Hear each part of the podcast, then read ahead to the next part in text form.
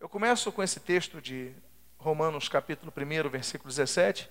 Ele vai ser um texto fundamental na reforma e de maneira específica, assim dizendo, a Martinho Lutero, nascido 10 de novembro de 1483, falecido 16 de janeiro de 1546, e Lutero ele vai ter uma experiência muito forte e da, dos argumentos que vão surgir. Esse texto incomodava muito, a gente vai falar sobre isso já já.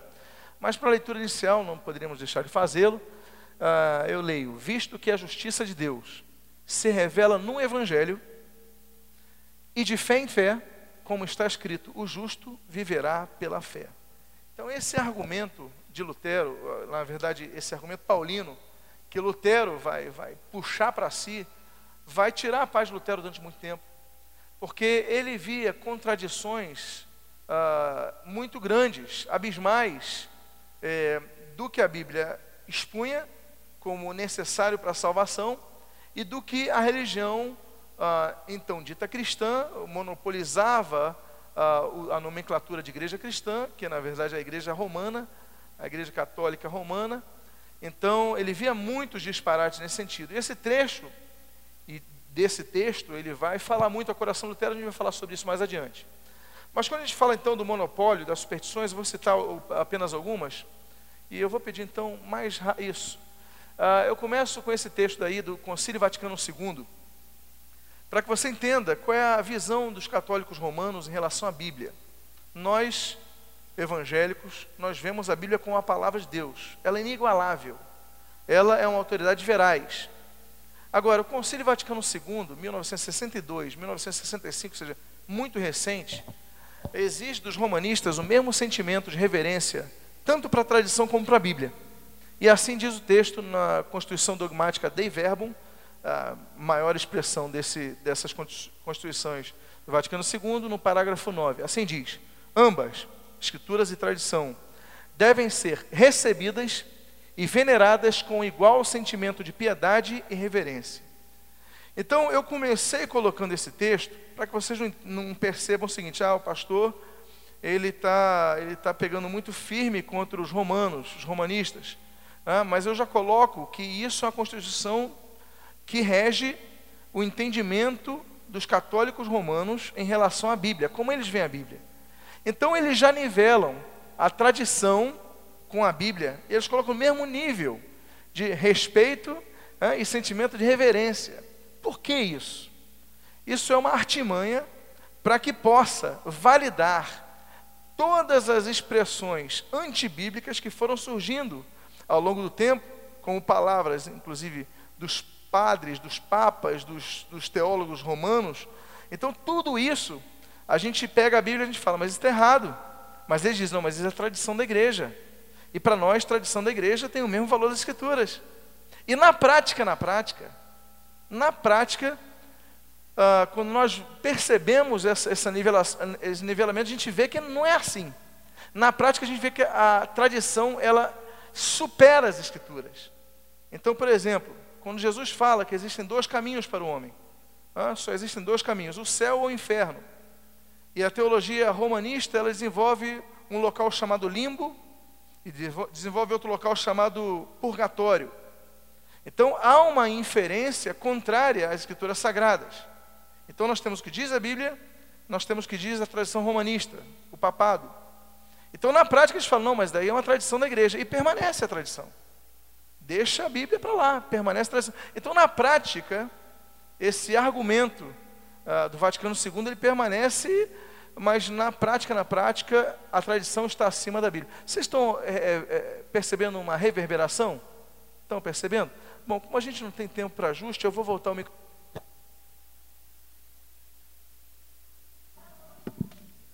Não, talvez aí esteja bom, mas para mim está reverberando nessa caixinha daqui, tá? Então a gente não tem muito tempo, eu tenho que ganhar tempo, remir tempo. Que atrapalha, inclusive, a reflexão, o entendimento. Muito obrigado. Então vamos lá, vamos avançar. E esse eu, eu tirei do Dogma de Cristo, do Valentim Íncio, que é um livro que todo o, o candidato ao sacerdócio católico romano na Espanha tem que ler porque é um livro que trata do dogma de Cristo. O nome do livro é Dogma de Cristo. E diz no artigo 3 da página 27: A Igreja Católica dá as verdades recebidas mediante a divina tradição a mesma autoridade e veneração que dá as contidas nos livros santos. Já começa aí a desnivelar o papel da Bíblia.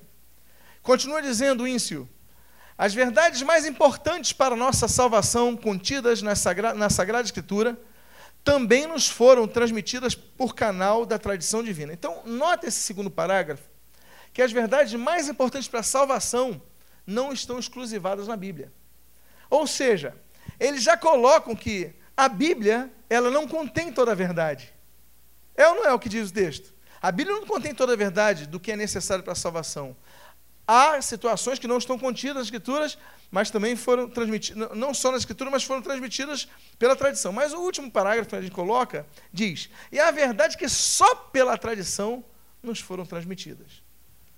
Entre essas últimas podemos citar o culto dos santos e de suas relíquias, a assunção de Maria ao céu em corpo e alma, a doutrina das indulgências e o etc. aí eu coloquei. Pois bem, então você percebe que na formação do padre romano, ele já aprende a desprezar o respeito único e exclusivo da Bíblia como a palavra de Deus. Por isso nós vamos ter é, os argumentos e contra-argumentos dos teólogos protestantes que os teólogos romanos são sempre muito difíceis. Porque enquanto nos atemos à Bíblia, eles falam, mas a tradição diz isso. E eles entendem que há verdades que a Bíblia não tem, mas a tradição tem. Daí, para os romanistas, a força da palavra de um Papa. Quando ele faz uma declaração ex-cátedra, então aquilo tem uma força imensa.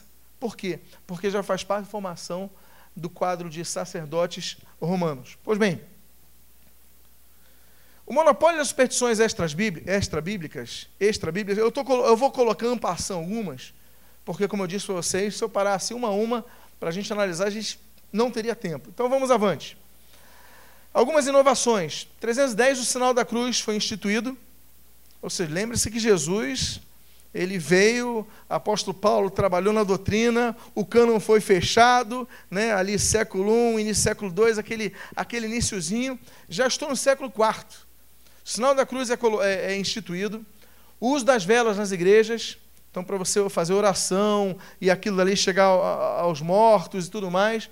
370, o uso das imagens nos cultos. 370 também a veneração dos santos falecidos. Então, aí vão começar a surgir os cultos, por exemplo, dia de finados e tudo mais, vai começar a, a ser a base. Há detalhes ali que eu coloco, mas há detalhes aí que são só oficializações das, da, das inovações. E não quando surgiu.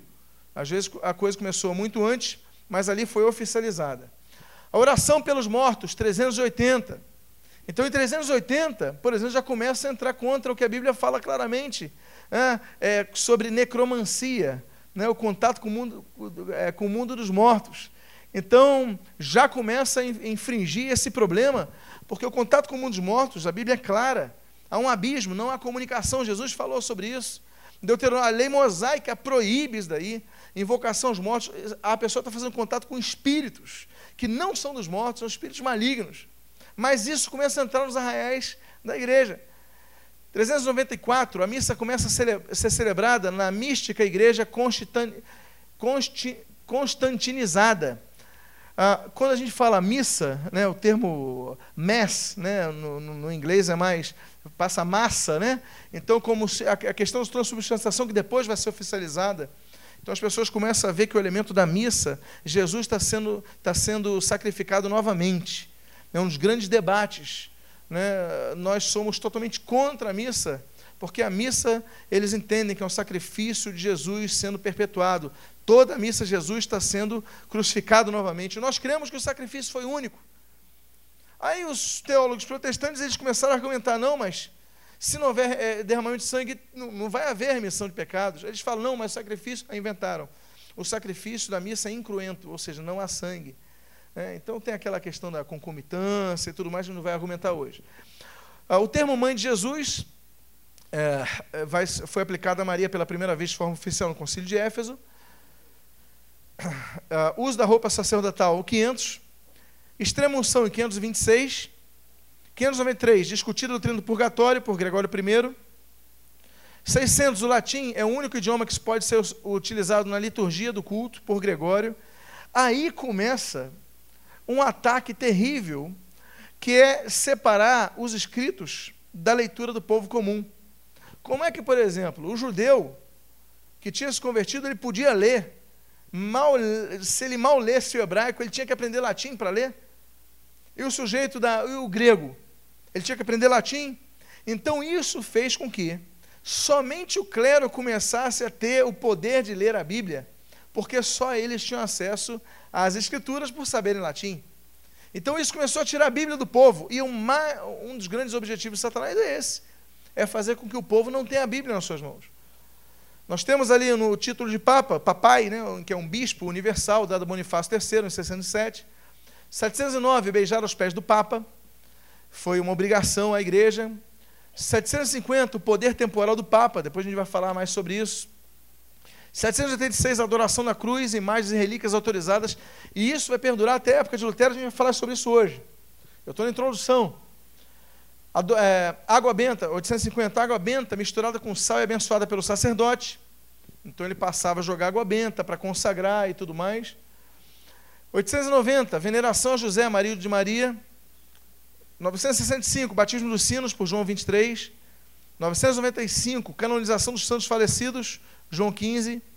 998, jejum na sexta-feira na, sexta na quaresma, e na quaresma. Nono mil, se oficializou a doutrina da absolvição. Os padres, eles tinham poder de perdoar pecados. Essa doutrina permanece hoje. Se a pessoa peca, ela se confessa ao padre, o padre dá um, dá um exercício à pessoa, olha, reza tantos Pai Nossos, tantas Ave Maria, e ele, então, perdoa a pessoa em nome do Pai, do Filho e do Espírito Santo. Então, o clero passa a ter um poder muito grande, ele pode perdoar pecados. Ao mesmo tempo que isso vai acontecer nesse século XI, o povo que até então pedia perdão aos pecados direto a Deus, passa a deixar de pedir perdão. Então, os, os irmãos estão entendendo uh, como a coisa está distanciando a Bíblia do povo. E o povo perece porque ele falta o quê? Conhecimento tem que haver conhecimento. Então o padre recebe poder muito. Essa doutrina da absolvição é terríveis. E Lutero vai vir, não, nós somos sacerdotes, nós somos sacerdotes, nós somos, nós podemos chegar a Deus mediante Jesus Cristo, sumo sacerdote. Ele é o mediador entre Deus e os homens. Lutero resgata a Bíblia para o povo. Ah, Festa dos Fiéis Defuntos, em 1003, 1050, primeiras formas de oração para a veneração de Maria são oficializadas. A infalibilidade da igreja, em 1076. O celibato do sacerdote, então, a partir de 1079, eu acho que, não sei se é o concílio de Elvira, na Espanha, mas é, o, então os padres não podiam mais casar. O ano 1090, rosário, oração mecânica por meio de contas é instituído. 1100, culto aos anjos. Tanto é que existe o culto aos santos anjos. Existe um colégio aqui na Tijuca com esse nome. Uh, 1184, a Santa Inquisição com o Concílio de Verona. 1215, concílio latrão, a confissão auricular de pecado do sacerdote não a Deus, então é oficializada por inocência, aquilo que eu falei da absolvição. A transubstanciação no mesmo concílio, ou seja, o elemento da hóstia, ele tem a carne de Jesus. O vinho tem o sangue. Depois nós vamos ver, não sei se eu vou botar aí, a, a concomitância. Porque eles queriam evitar que o, que o povo tomasse vinho. Né? Porque, então eles falaram, não, então não vamos dar vinho ao povo, vamos dar só o pão, a hóstia, e a doutrina concomitância, na carne está o sangue. Mas vamos lá, 1220, a adoração da hóstia, então eles levantam a hóstia. 1229, a proibição da leitura da Bíblia para leigos. Então aquilo que foi batalhado de, de, com arte e manha pela Igreja Romana, ele foi oficializado em 1229. 1251, o escapulário é adotado. 1303, só a salvação na Igreja Católica Romana. 1309, instituída oficialmente a venda de indulgências. Ah, 1414, a proibição do cálice oleigo, aquilo que eu falei, a concomitância. Concílio, Constância, que em 1415, inclusive, vai morrer o Ian Rus, o reformado da Boêmia, da, da República Tcheca, reitor da Universidade de Praga. 1439, é confirmada a doutrina dos sete sacramentos. 1439, oficializada a doutrina do purgatório, Concílio de Florença. 1508, a reza da Ave Maria. A parte final foi completada 50 anos depois. 1515, a tradição é declarada com autoridade igual à da Bíblia, aquilo que nós falamos aqui. Né? Isso daí já é uma questão muito recente, é tridentina. 1546, os livros apócrifos são acrescentados à Bíblia. Então a Bíblia protestante ela tem 66 livros. A Bíblia dos romanistas ela tem 73 livros. E ela tem algumas adições, já sabemos, então, é, livro de Daniel. E, então, uh, existe uma diferença na Bíblia protestante da Bíblia romana. Uh, 1562, o culto aos santos falecidos. 1854, é proclamada a Imaculada, Imaculada Conceição de Maria, por Pio IX. É um detalhe interessante que esse daí foi uma reação com os protestantes. Quer dizer o seguinte: ué, mas Jesus, ele nasceu sem pecado. Jesus nunca pecou.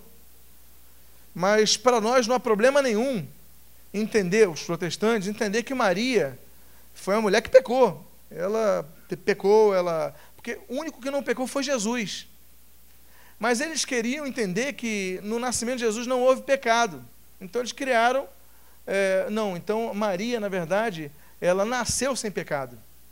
Ela foi totalmente reservada. Para quê? Para que ela fosse adorada. Para que ela tivesse esse, esse, esse, esse caráter de uma pessoa com quase uma divindade. As pessoas oram a Maria, pedem a Maria, invocam a Maria, pedem proteção a Maria. Mas como poderiam fazer, dar tanta força a essa a Teotocos, se ela é, é, é era uma mulher pecadora? Então eles, 1854, século XIX, criam uma doutrina dizendo que ela nasceu sem pecado. Então, um absurdo isso daí, ah, mas Há quem acredite e aceite. 1864, a autoridade temporal uh, do Papa sobre todos os governantes, Pio IX. Pio IX foi muito político.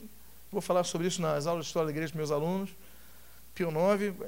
Condenada pelo Papa Pio IX a liberdade de religião, de expressão, de imprensa e das descobertas científicas, que eram desaprovadas pela Igreja Romana. Então, Pio IX vai proibir liberdade tudo aquilo que os protestantes lutaram ao longo dos anos, que a imprensa, a imprensa foi uma, uma grande. A propagadora da imprensa foram os protestantes. A divulgação das verdades, a abertura do conhecimento. Não é uma questão só da renascença que varreu a Europa, mas a força alemã, principalmente, a holandesa. Né? Depois a gente vai falar da, dos governos suecos, uh, enfim, da, do, do apoio dos governantes do norte da Europa, que vão dar força à reforma protestante. 1870, infalibilidade do Papa dos romanistas no Concílio do Vaticano. Primeiro. Uh, ah, 1908, são anulados todos, todos, os casamentos efetuados sem sacerdotes romanos. Uh, isso para evitar com que uh, pessoas que se casassem com protestantes casassem-se em igrejas protestantes.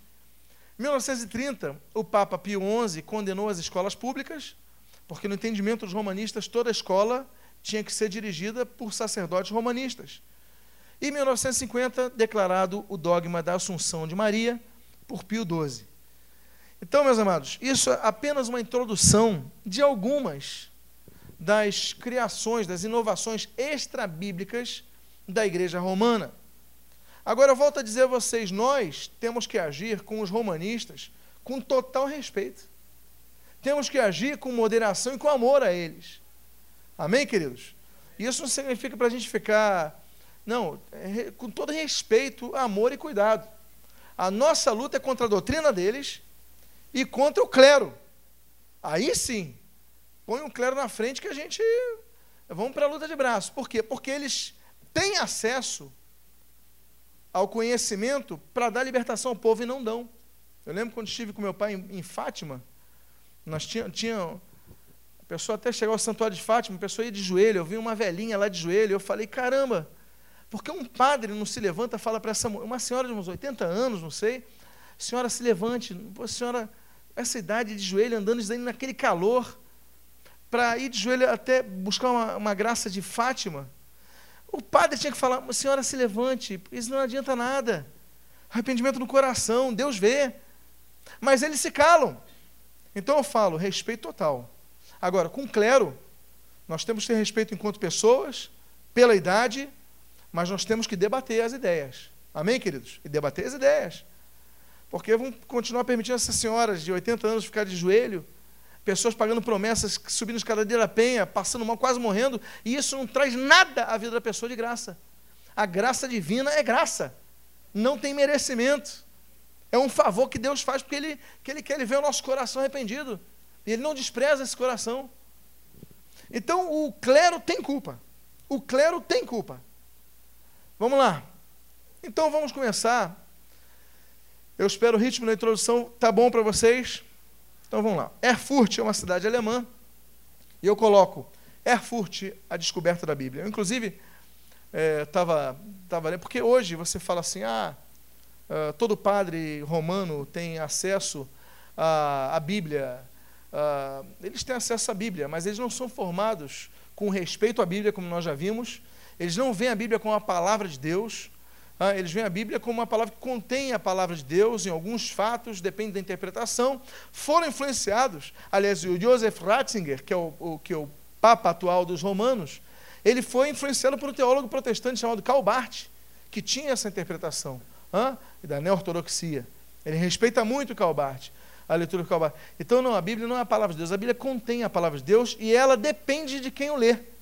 Então eu posso ler um texto e aquilo Deus vai falar profundamente com o meu coração. Isso daí é a palavra de Deus. Mas você pode ler o mesmo texto, isso não falar o seu coração, não necessariamente é a palavra de Deus. Então essa, essa, essa interpretação é a que permeia o romanismo hoje.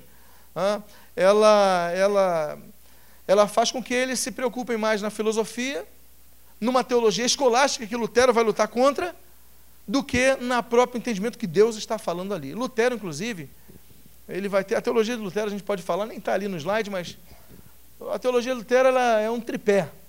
É uma teologia, não deixa de ser uma teologia, é uma teologia existencial, é uma teologia bíblica, né? ele era um exegeta, ele tinha uma formação, uh, então ele, ele, trabalhava muito nesse sentido, e, e, e é, uma, é uma teologia que, que via as aplicações práticas. Lutero ele pensava o seguinte: o teólogo não nasce nos bancos, mas ele nasce no sofrimento, no seu quarto.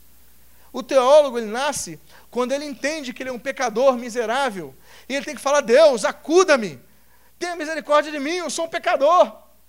E esse desespero que o pecador tem que ter ao saber o seu estado é quem vai formar o conhecedor de Deus, o teólogo, e não os bancos. Então é, experimentar, é uma experiência. Então, Erfurt para Lutero vai falar muito, porque ali em Erfurt ele vai descobrir. Então, eu não vou começar com o nascimento de Lutero, eu não vou começar com a adolescência de Lutero, eu vou direto a Erfurt, quando ele vai fazer o seu primeiro bacharelado lá. Vamos lá.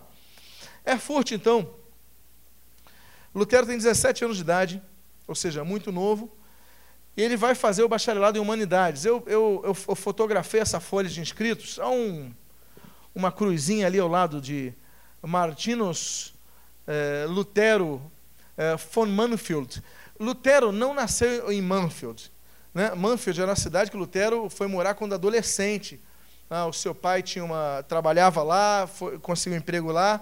Lutero acompanhou e foi para Mansfield, que é próximo a Eisleben, onde ele nasceu, que é uma terra muito fria, né? Eisleben, né? Leben, vida, uh, Eis, gelo, uh, vida gelada, local de. Uh, então, Lutero nasceu, mas Ali eles colocavam o nome da pessoa pelo local. Como os judeus fazem muito também, né? Jesus de Nazaré. Jesus nasceu em Nazaré. Mas ele era o quê? Ele foi criado em Nazaré, né? Martin Luther von Mansfeld. Mansfeld. Então ele não foi, mas ele foi criado ali a sua adolescência. E ele se inscreve, foi fazer o bacharelado em humanidades. Ali tem a folha de inscritos até hoje aí registrada. Aos 19 anos, em 1502, ele recebeu o grau de bacharel. Tirei essa foto em frente à faculdade, onde ele fez seu bacharelado em humanidades. Ok, vamos à frente. 1503, ainda com 19 anos, ele começou a fazer o mestrado, ainda em Erfurt. Ok? Aos 20 anos de idade, em 1504, aí, ele com 20 anos de idade, já tendo se formado no bacharelado, já estando cursando seu mestrado, o que, que ele vai descobrir? A Bíblia. Ele vai descobrir no convento de Erfurt uma Bíblia acorrentada, mas ele vai falar: caramba, é isso que os padres sempre falam de, da Bíblia, da Bíblia, da Bíblia, e eu estou vendo a Bíblia. Lutero, com 20 anos, vai ter acesso à Bíblia. E ele vai ficar fascinado, porque Erfurt tem uma, uma grande biblioteca e tem a Bíblia. Então ele fica impressionado com a Bíblia, ele começa então a ter uma, uma paixão pela Bíblia, um amor. E a primeira leitura de Lutero é de Samuel, a história de Samuel de Ana. E aquilo vai falar muito para ele. Se vocês perceberem aqui na galeria da Reforma, essa galeriazinha daí, existe uma, vocês vão ver um dos, é um dos, é um dos, dos, dos pergaminhos, é um pergaminho texturizado, é um dos maiores em, em tamanho. E eu comprei esse pergaminho, que é da segunda edição de Luteranos. Uh, e esse pergaminho ele é, é o texto de 1 Samuel. Que eu falei, não, mas eu quero 1 Samuel porque isso fala muito para mim. E eu consegui esse pergaminho. Foi difícil, mas consegui. Então, falou muito. Mas só quando ele começou a ler o que Deus fez com Ana, porque qual foi a história de Ana? Ana não podia ter filhos porque Deus fez assim. A Bíblia não diz que o diabo impedia ela de ter filhos. A Bíblia não diz que ela teve um acidente e não podia ter filhos. A Bíblia diz claramente o seguinte: porque Deus assim a fizera, estéreo. Mas Ana vai, ela persevera, ela luta, e Deus então o que, que ele faz? Dá filhos a ela. Dá filhos. Através da postura dela. Isso maravilhou Lutero. E ele começa então a receber desencorajamento dos seus colegas. Eles falam: a Bíblia é muito difícil para a gente entender. Vamos ler os autores, os filósofos, os teólogos. Vamos à teologia escolástica. O escolasticismo vai influenciar muito a formação de Lutero. Então, vamos avante. 1515 e 5, perdão. 21 anos, ele conclui o seu mestrado em Humanidades em Erfurt. E ele começa a ensinar na própria faculdade. Ele já sai com emprego ali como professor. Mas em maio, seu pai faz muita pressão para que ele estudasse direito. Fala, faz direito, meu filho, faz direito, meu filho. E ele vai passar um final de semana em casa e acontece aquilo. Um raio cai, ele fica desesperado. Valei-me, Santa Ana! Se eu me livrar dessa, eu vou então servir somente a igreja. E ele fez isso. E no dia 17 de julho de 1505, ele ingressa no convento uh, agustiniano de Erfurt. Esse convento, está ali a foto à direita, uh, e à esquerda você pode ver ali a, a lista de presentes uh, naquela do, dos alunos. E ele começa então a estudar no convento, ok? Trevas, medo e penitência. Por que, que eu abordo isso, ah, então, nessa segunda parte desse estudo de hoje? Porque o que mantinha, a ideia que Deus mantinha sobre a vida das pessoas, era o terror. Era o Deus vingativo, era o Deus da ira, era o Deus do castigo.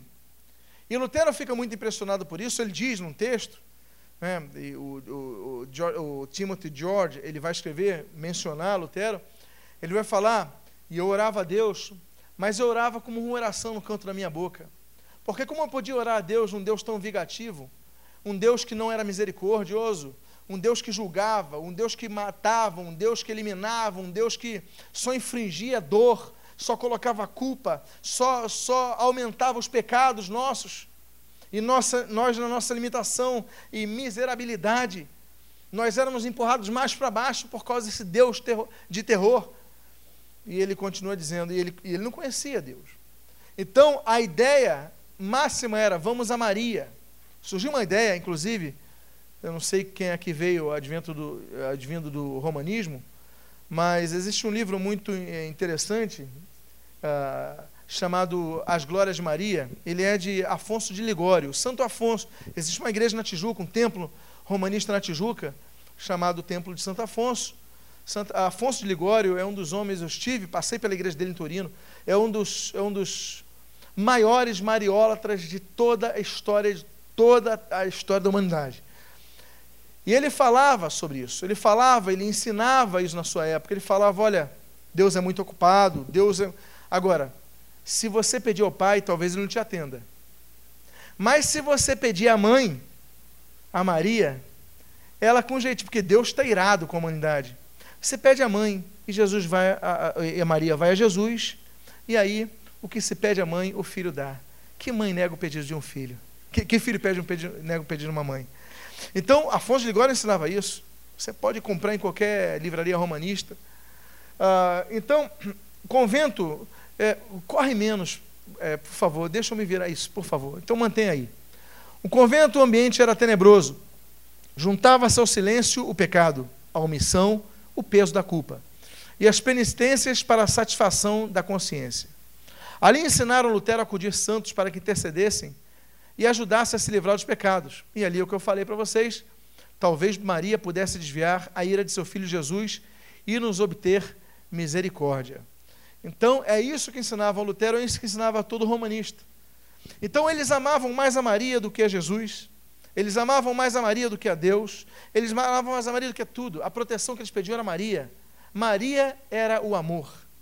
Hã? Então, essa ideia, claro que somada à ignorância do povo quanto à leitura bíblica, ao inacesso do povo à Bíblia, a dificuldade do povo de chegar à palavra, então, tudo isso a, corroborou para que o povo aceitasse essas, essas, essas mentiras antibíblicas como verdades da igreja dita cristã. Então vamos lá. E aí eu pergunto, igreja, ambiente de morte ou vida? Para você entender a reforma, você tem que entender que Lutero, hoje nós vemos a igreja como local de celebração, de alegria, não é verdade? A gente aqui está feliz porque Jesus ressuscitou. Nós louvamos ao Senhor, agradecemos ao Senhor porque Deus está vivo. Nós agradecemos ao Senhor e, e louvamos porque Deus se faz presente, está aqui os dois, três estão reunidos em seu nome. É, ele ouve as nossas orações, ele intercede por nós, o Espírito Santo está no nosso meio. Mas esse não era o entendimento naquela época. Então, eu coloquei umas imagens aí. Pode soltar, por favor. Évora, Portugal. O convento de São Francisco. Ele é chamado de claustro da Capela dos Ossos. Estivemos lá. E Évora fica. Quanto, quanto de Lisboa que nós fizemos ali de carro? 200 quilômetros. Perto. Se você for Lisboa, chega rápido em Évora. E você vai ver que capela é essa. Quem aqui conhece Portugal? Lisboa. Então, a próxima vez que você for lá, vá em Évora. Pode soltar o próximo. Você está vendo essa parede? Isso são crânios. A igreja é toda decorada de crânios. Está vendo aquela imagem de Maria embaixo?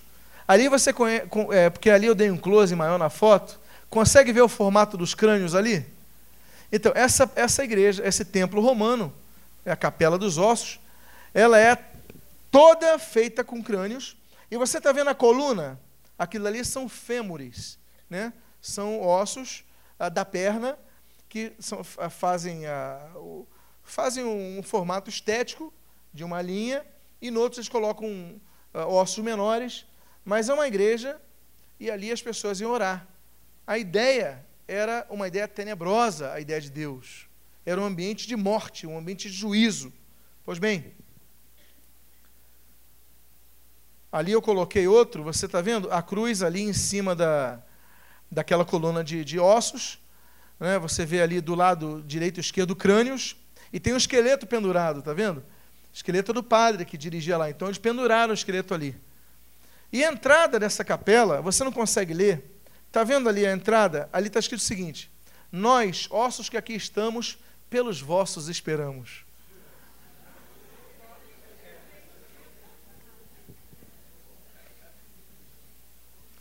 Ok? Vamos lá.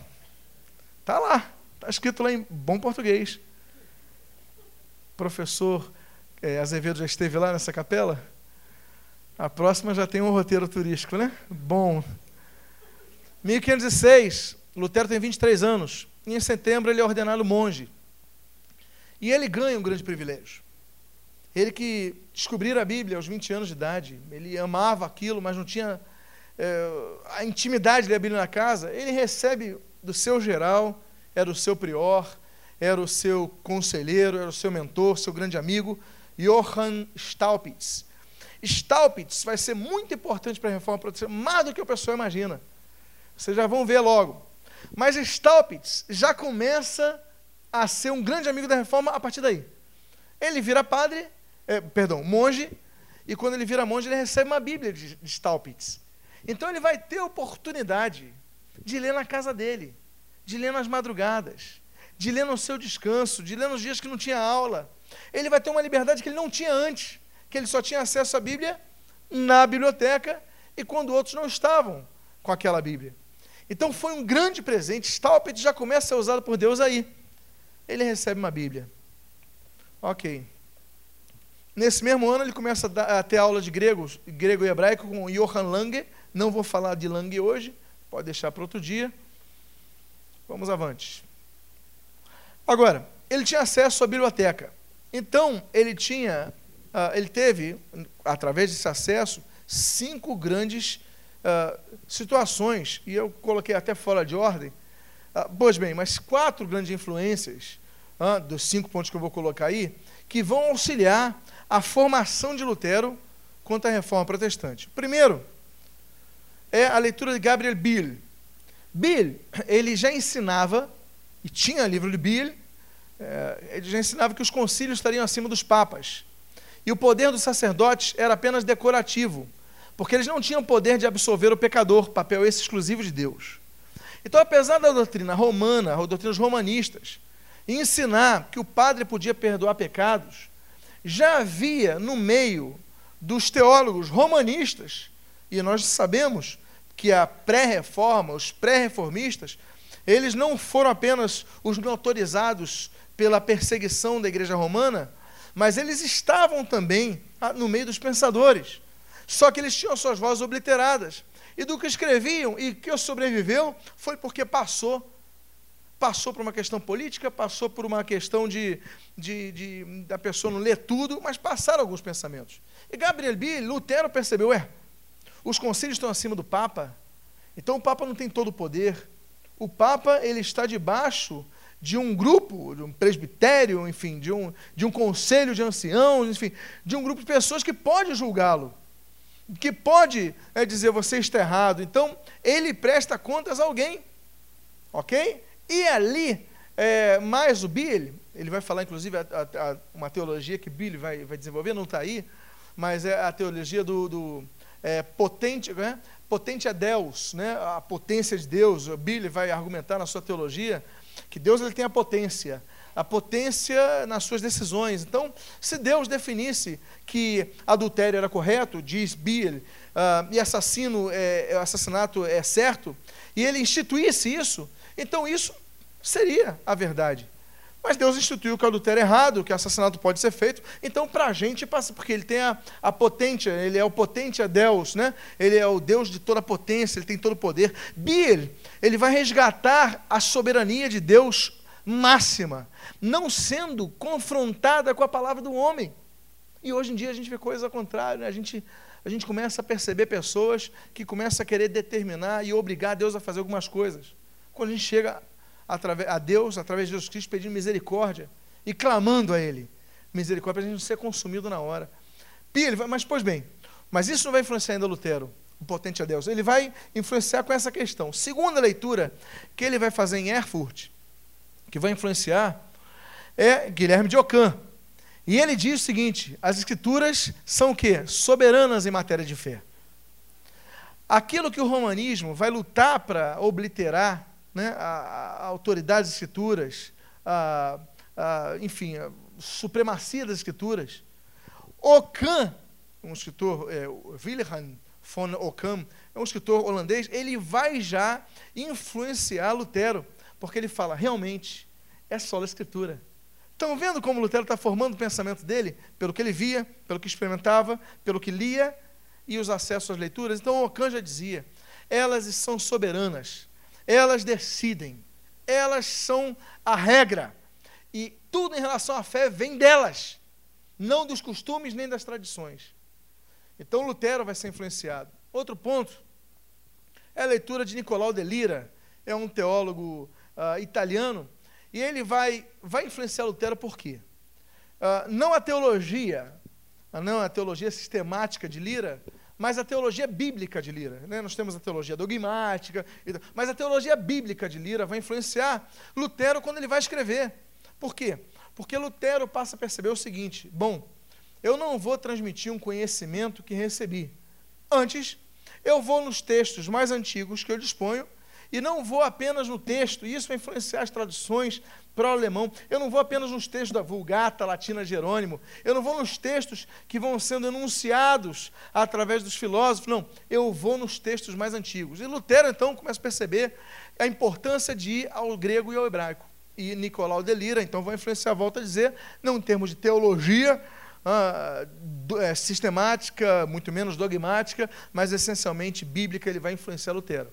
O quarto ponto é o que eu disse aí, que Lutero então tinha medo de Deus não perdoá-lo por saber que tudo o que pudesse fazer não seria necessário. Isso, quando eu coloquei como adendo aos cinco pontos, mas seria dos quatro, quatro, é porque Lutero começa a perceber na sua leitura o seguinte: ele começa a ler sobre a graça de Deus, ele começa a perceber que nada do que ele pudesse fazer alcançaria mérito para a sua salvação.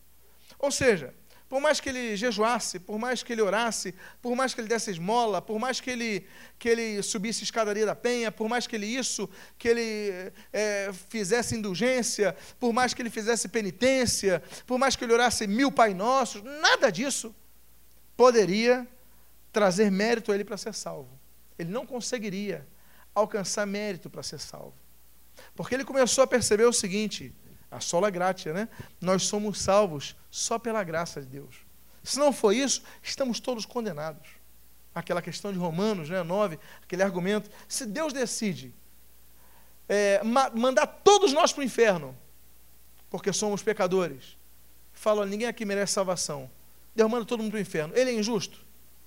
Não, não é injusto. Agora, Deus, então, ele nos imputa a justiça. Então, a questão do imputarem, né? Deus, então, ele agrega ao nosso ser, não por mérito, mas por agência da graça, a capacidade de sermos justificados. Mas isso como? Pelas obras? Não. Sola fide, né? É pela fé. Pois bem, então Lutero começa a entender o seguinte: bom, eu estou lendo aqui, cada vez que eu leio, eu percebo que nada disso adianta. Nada disso me acrescenta. Vamos ao quinto ponto. E o conselho de Staupitz, volta a falar de Johann von Staupitz, porque é um grande amigo de Lutero, um grande influenciador de Lutero. Staupitz, ele vai dizer, eu volto a dizer, ele já deu a Bíblia de presente para Lutero. Ele é conselheiro, né, um senhor. Mas agora ele dá um segundo conselho a Lutero, porque Lutero está desesperado, ele fala, mas eu não vou conseguir nada que eu faça. E ele fala uma frase reformada. E nota bem, olha o que, que ele diz. O arrependimento não consiste no cumprimento das penitências mas na mudança de coração e na contemplação do sacrifício de Cristo. Quer dizer, Staupitz, o próprio prior, mentor do convento de Lutero, é o reitor de Lutero, ele mesmo, ele vai falar, olha, o arrependimento consiste o quê? Nas penitências? Não. Mas na mudança do coração. Não adianta você rezar mil Ave Marias se seu coração continua podre. Se continua um coração adúltero. Não adianta você fazer obras. É a mudança no coração que Deus vê. E isso vai começar a trazer tranquilidade no Lutero. E ele vai perceber, bom, então o problema, a questão é uma questão metanoica que tem que acontecer. Vamos lá. 1507. Lutero tem 23 anos e é consagrado padre no dia 3 de abril. Tirei essa foto com, uh, com a roupa de, de Lutero de padre.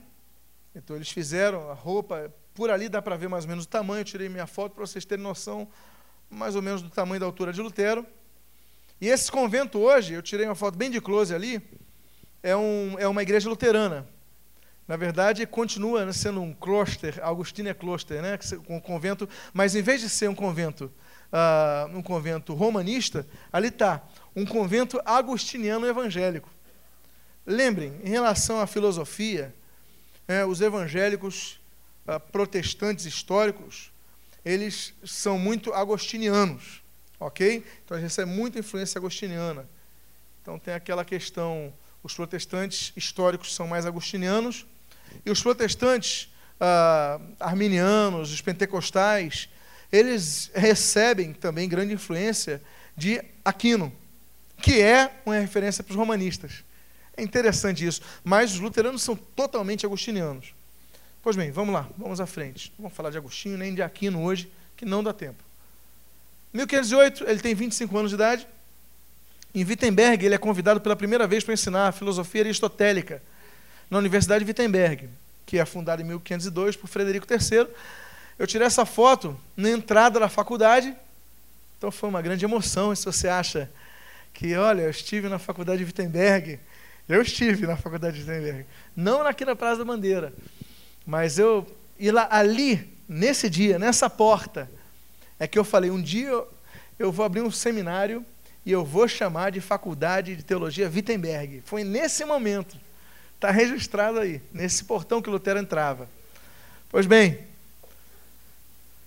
1509, Lutero está com 26 anos de idade. Então ele conclui o seu bacharelado em Bíblia, que é o Bacharaleus Biblos. E quando ele tem o Biblos, ele, ele, Biblos, ele, ele pode, ele é autorizado a ensinar a Bíblia. Então isso vai ser muito bom para a faculdade de Wittenberg, na verdade era uma universidade, Wittenberg, vai ser muito bom ali para Wittenberg. E nesse mesmo ano, enquanto ele está começando a lecionar em Wittenberg, está nascendo um outro grande reformista francês chamado 1509, gente. Alunos, Calvino. É, então nasce nesse momento Calvino. Então você está vendo mais ou menos aí a ligação de Lutero, já numa fase de formação ativa quanto à propagação, de, no início da propagação dos seus ideais, com o nascimento em Noyon né, de Jean Calvino. Ok? A seguir, ele conclui o Formatos, que capacitava a lecionar os argumentos teológicos do escolasticismo. O Formatos é importante. A teologia católica, ela é, até hoje, antes era somente, mas até hoje, ela tem grande influência escolástica. E Lutero, ele, eu volto, eu volto a dizer, enquanto a teologia romanista era sumamente escolástica, somente filosófica, e era Aristóteles para aqui, Lutero resgatou que a teologia bíblica acima da dogmática influenciada pela filosófica. Então Lutero, ele começa a perceber, mas ele faz um curso disso. E ele se forma no Formatos. Então ele já pode lecionar escolasticismo. Eu vou dar isso nas minhas aulas de história da igreja, meus alunos. Em outubro de 1510, ele tem 27 anos de idade. Ele volta para Erfurt para ele fazer a última parte da graduação máxima para um teólogo antes do doutorado, que é o Sententiários. Ali está com acento, mas é sem acento, peço perdão aos irmãos. Uma espécie de pós-graduação para ensinar os dois primeiros livros de sentença de Pedro Lombardo, que era o compêndio doutrinário padrão dos romanistas. Então, Pedro Lombardo, na né, Universidade de Paris, era, foi um homem, a gente vai falar sobre isso no próximo semestre, vou falar de Lombardo, ele vai ter. vai somar muito a teologia, com certeza vai. Mas, claro que não é, não é completo e tem os seus erros, naturalmente. Mas Lutero, ele vai começar então a lecionar Pedro Lombardo, o que era uma espécie de, poxa, então ele já está no nível acima dos padres, porque nem todos faziam formatos e muito menos os sententiários.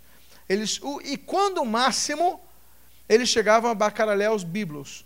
Né? Então eles não tinham. Então Lutero já está um nível acima da média, 1510, com 27 anos de idade. Ou seja, ele começa cedo, com 27 anos de idade, ele está no nível máximo. Agora ele já pode fazer um, um doutorado, que poucos tinham. Aliás, não vou falar sobre isso hoje, mas vai ter um dos reformistas, Karlstadt, que vai ser um professor de Lutero, foi professor de Lutero. Em Wittenberg, ele chegou a ter três doutorados. Ele vai largar tudo, vai ser interessante. Mas um dia eu falo sobre isso, que não vai dar. Vamos lá. Senão eu vou falar de. O nome dele é Andreas Bodenstein von Karlstadt. 1511, 28 anos de idade, ele é professor de teologia e volta definitivamente a Wittenberg e vai morar no convento. Depois desse convento, eu tirei foto aí, onde foi a casa de Lutero, em Wittenberg. Então, é, na verdade, isso daí é tudo na casa dele, porque vira uma parte convento, um convento luterano, outra parte é a Universidade de Wittenberg e, claro, uns aposentos para Lutero, como se ele morasse na, na faculdade. Mas aí a casa dele. Ah, ele foi recebeu do, do eleitor, né, o príncipe Frederico III. Pois bem, vamos lá. 1511 ainda, em Wittenberg, volto a Johann Staupitz. Em setembro, seu confessor e amigo o aconselhou a fazer doutorado. Lutero já podia fazer doutorado porque ele já tinha obtido os três graus necessários, o bacharel, os bíblos, o formato e os sentenciados. Detalhe, ele, o, o Staupitz estava debaixo de uma pereira, debaixo da pereira. Aí ele, ele fez o, o convite, falou, Lutero, eu quero que você faça o doutorado.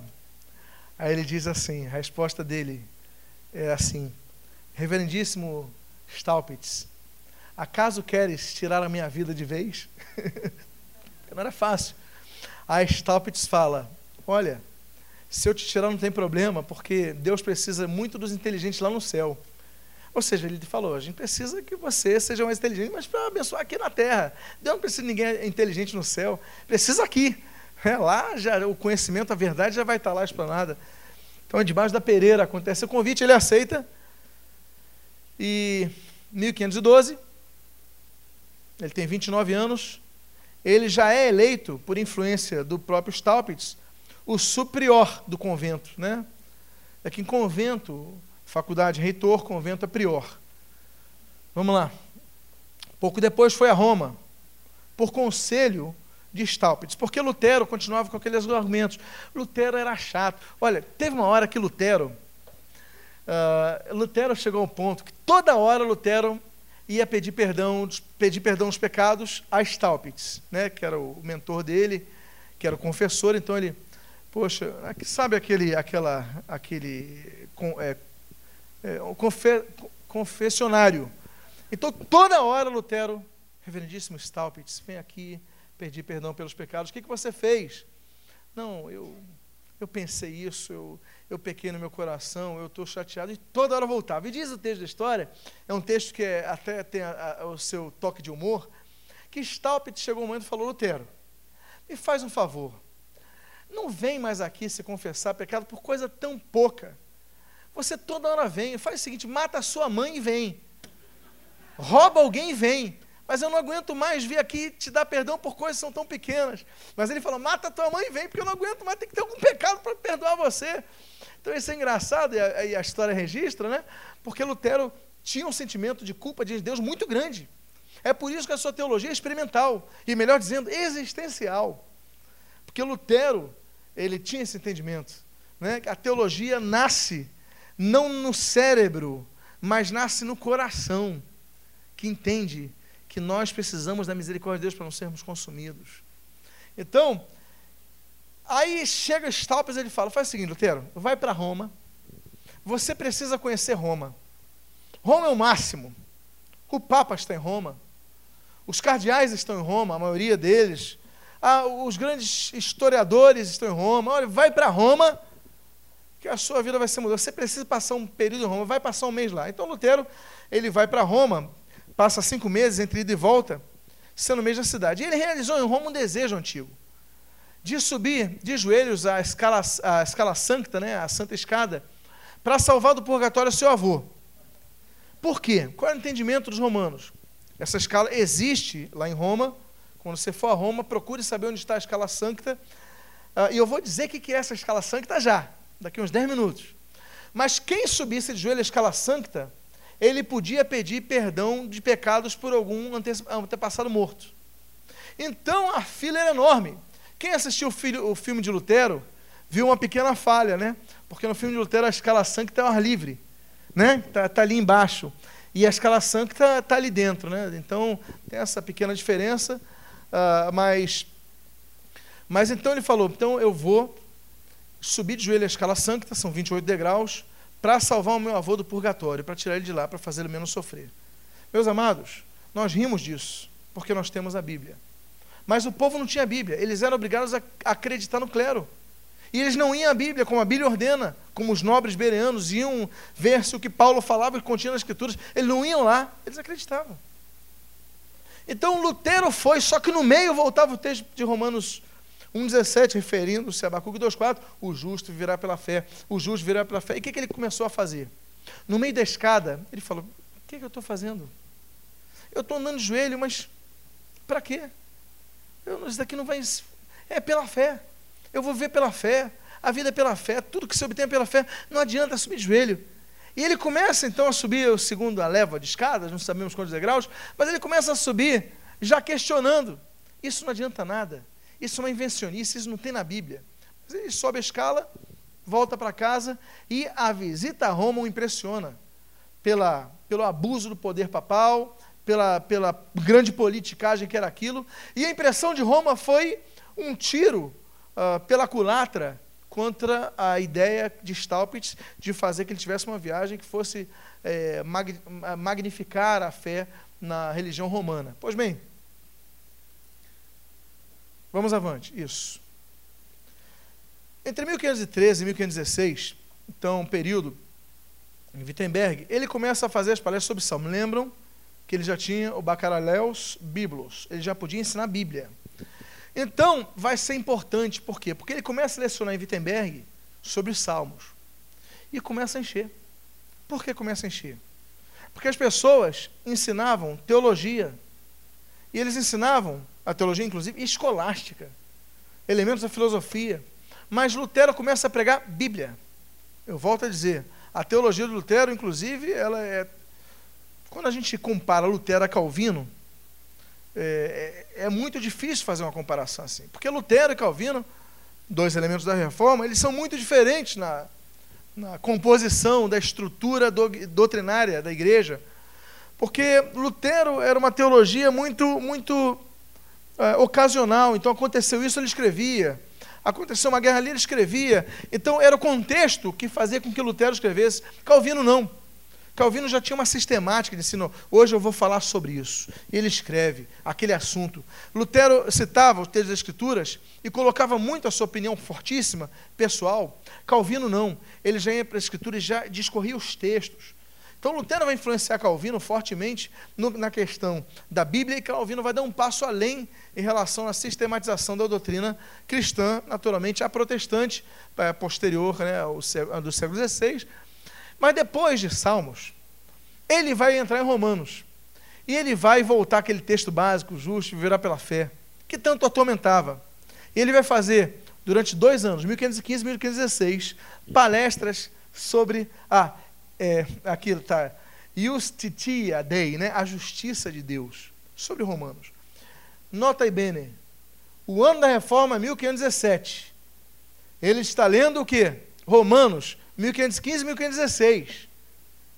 Quando a gente fala reforma, é bom dizer, a reforma não foi em 1517. A gente data, porque foi o que se chama, inclusive, as, as teses, né? Então, é a controvérsia das, das, das indulgências, que foram cravadas, 95 teses, em, em 31 de outubro de 1517.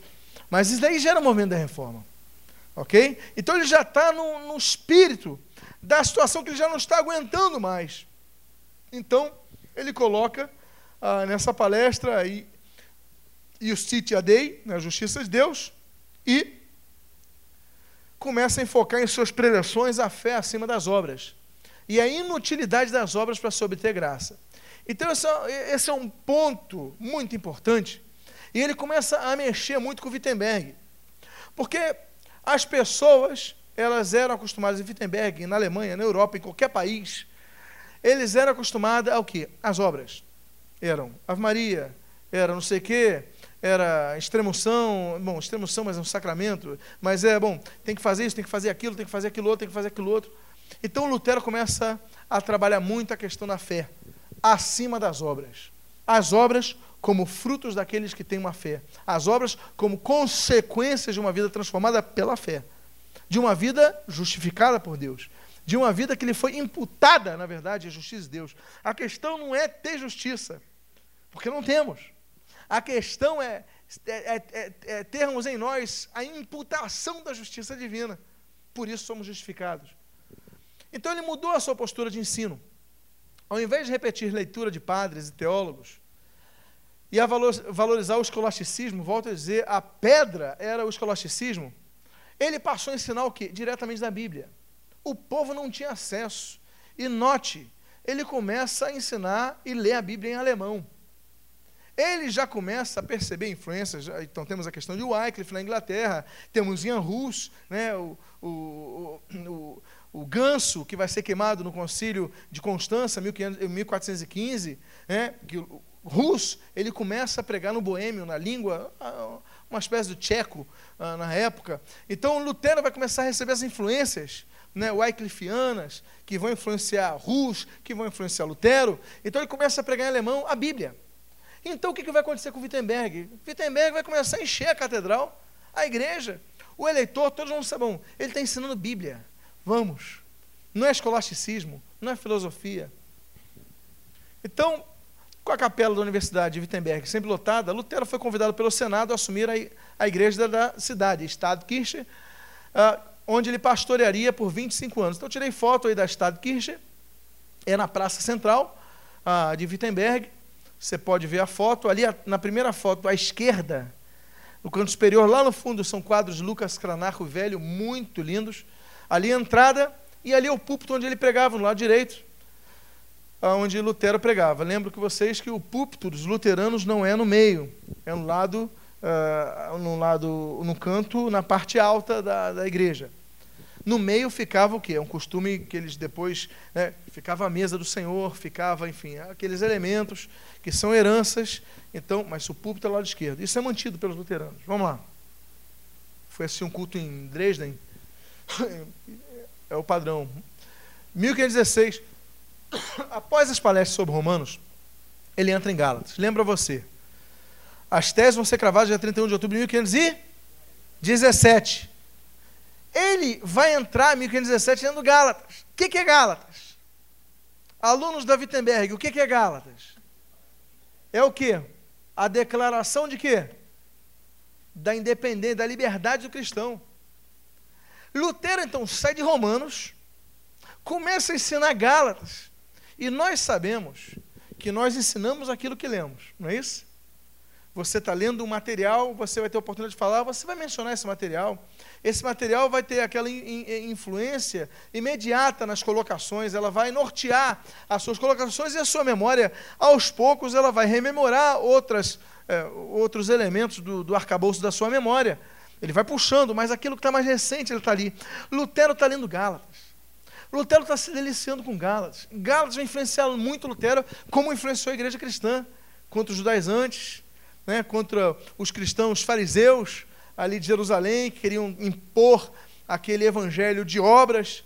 Assim como Gálatas, por Paulo, influenciou a igreja primitiva, quanto não somos uma seita judaica nova, nós somos o cristianismo. São duas coisas diferentes e uma complementa e fecha a outra. A mesma coisa acontece com a reforma. E ele começa então, nesse mesmo contexto, a se apaixonar por Gálatas. Ele diz: Gálatas é minha esposa. Eu me casei com Gálatas. Hã? Lutero só vai casar dez anos depois. Uma vez eu ouvi um argumento tão fraco, foi um dos piores que eu vi de um romanista, que ele falou: Ah, não, Lutero eh, fez a reforma para se casar com Catarina Fombora. Ele se casou dez anos depois.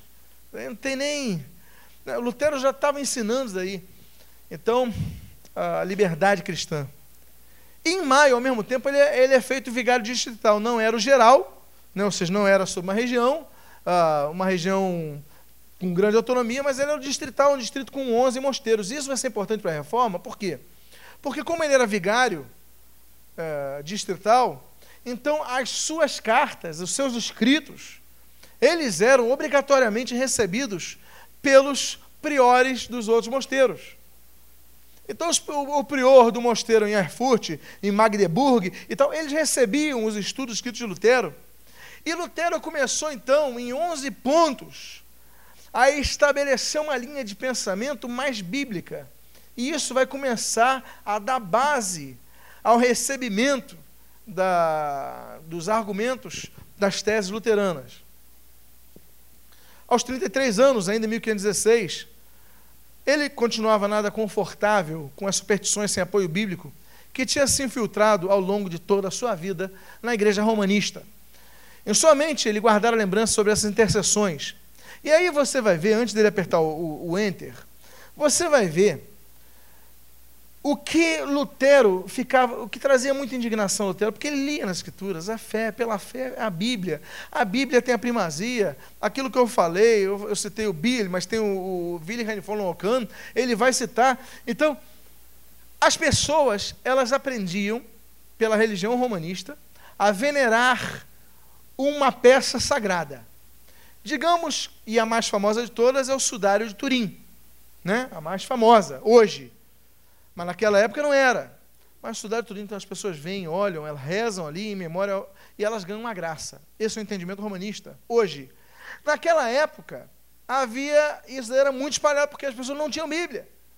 Então, poxa, eu não tenho Bíblia, mas eu sei que se eu fizer uma reza diante daquela relíquia que foi tal, eu vou obter uma graça e vou ficar menos tempo no purgatório, ou eu ou um parente amigo meu. Então, olha o que acontecia, por exemplo, as relíquias que adeptos, romanistas veneravam. A mesa da última ceia.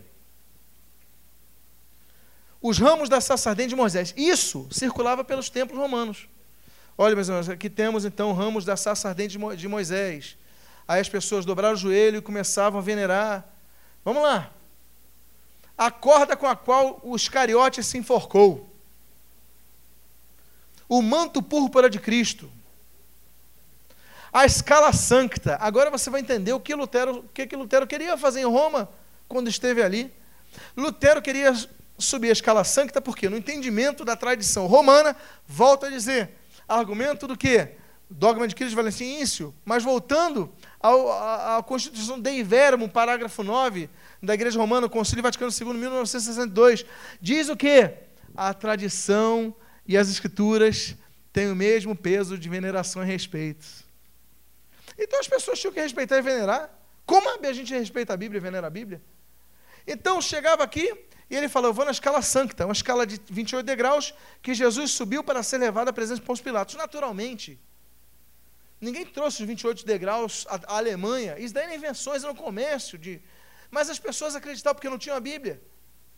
Então é para ter pena, para chorar para esse povo, porque pena, foram enganados.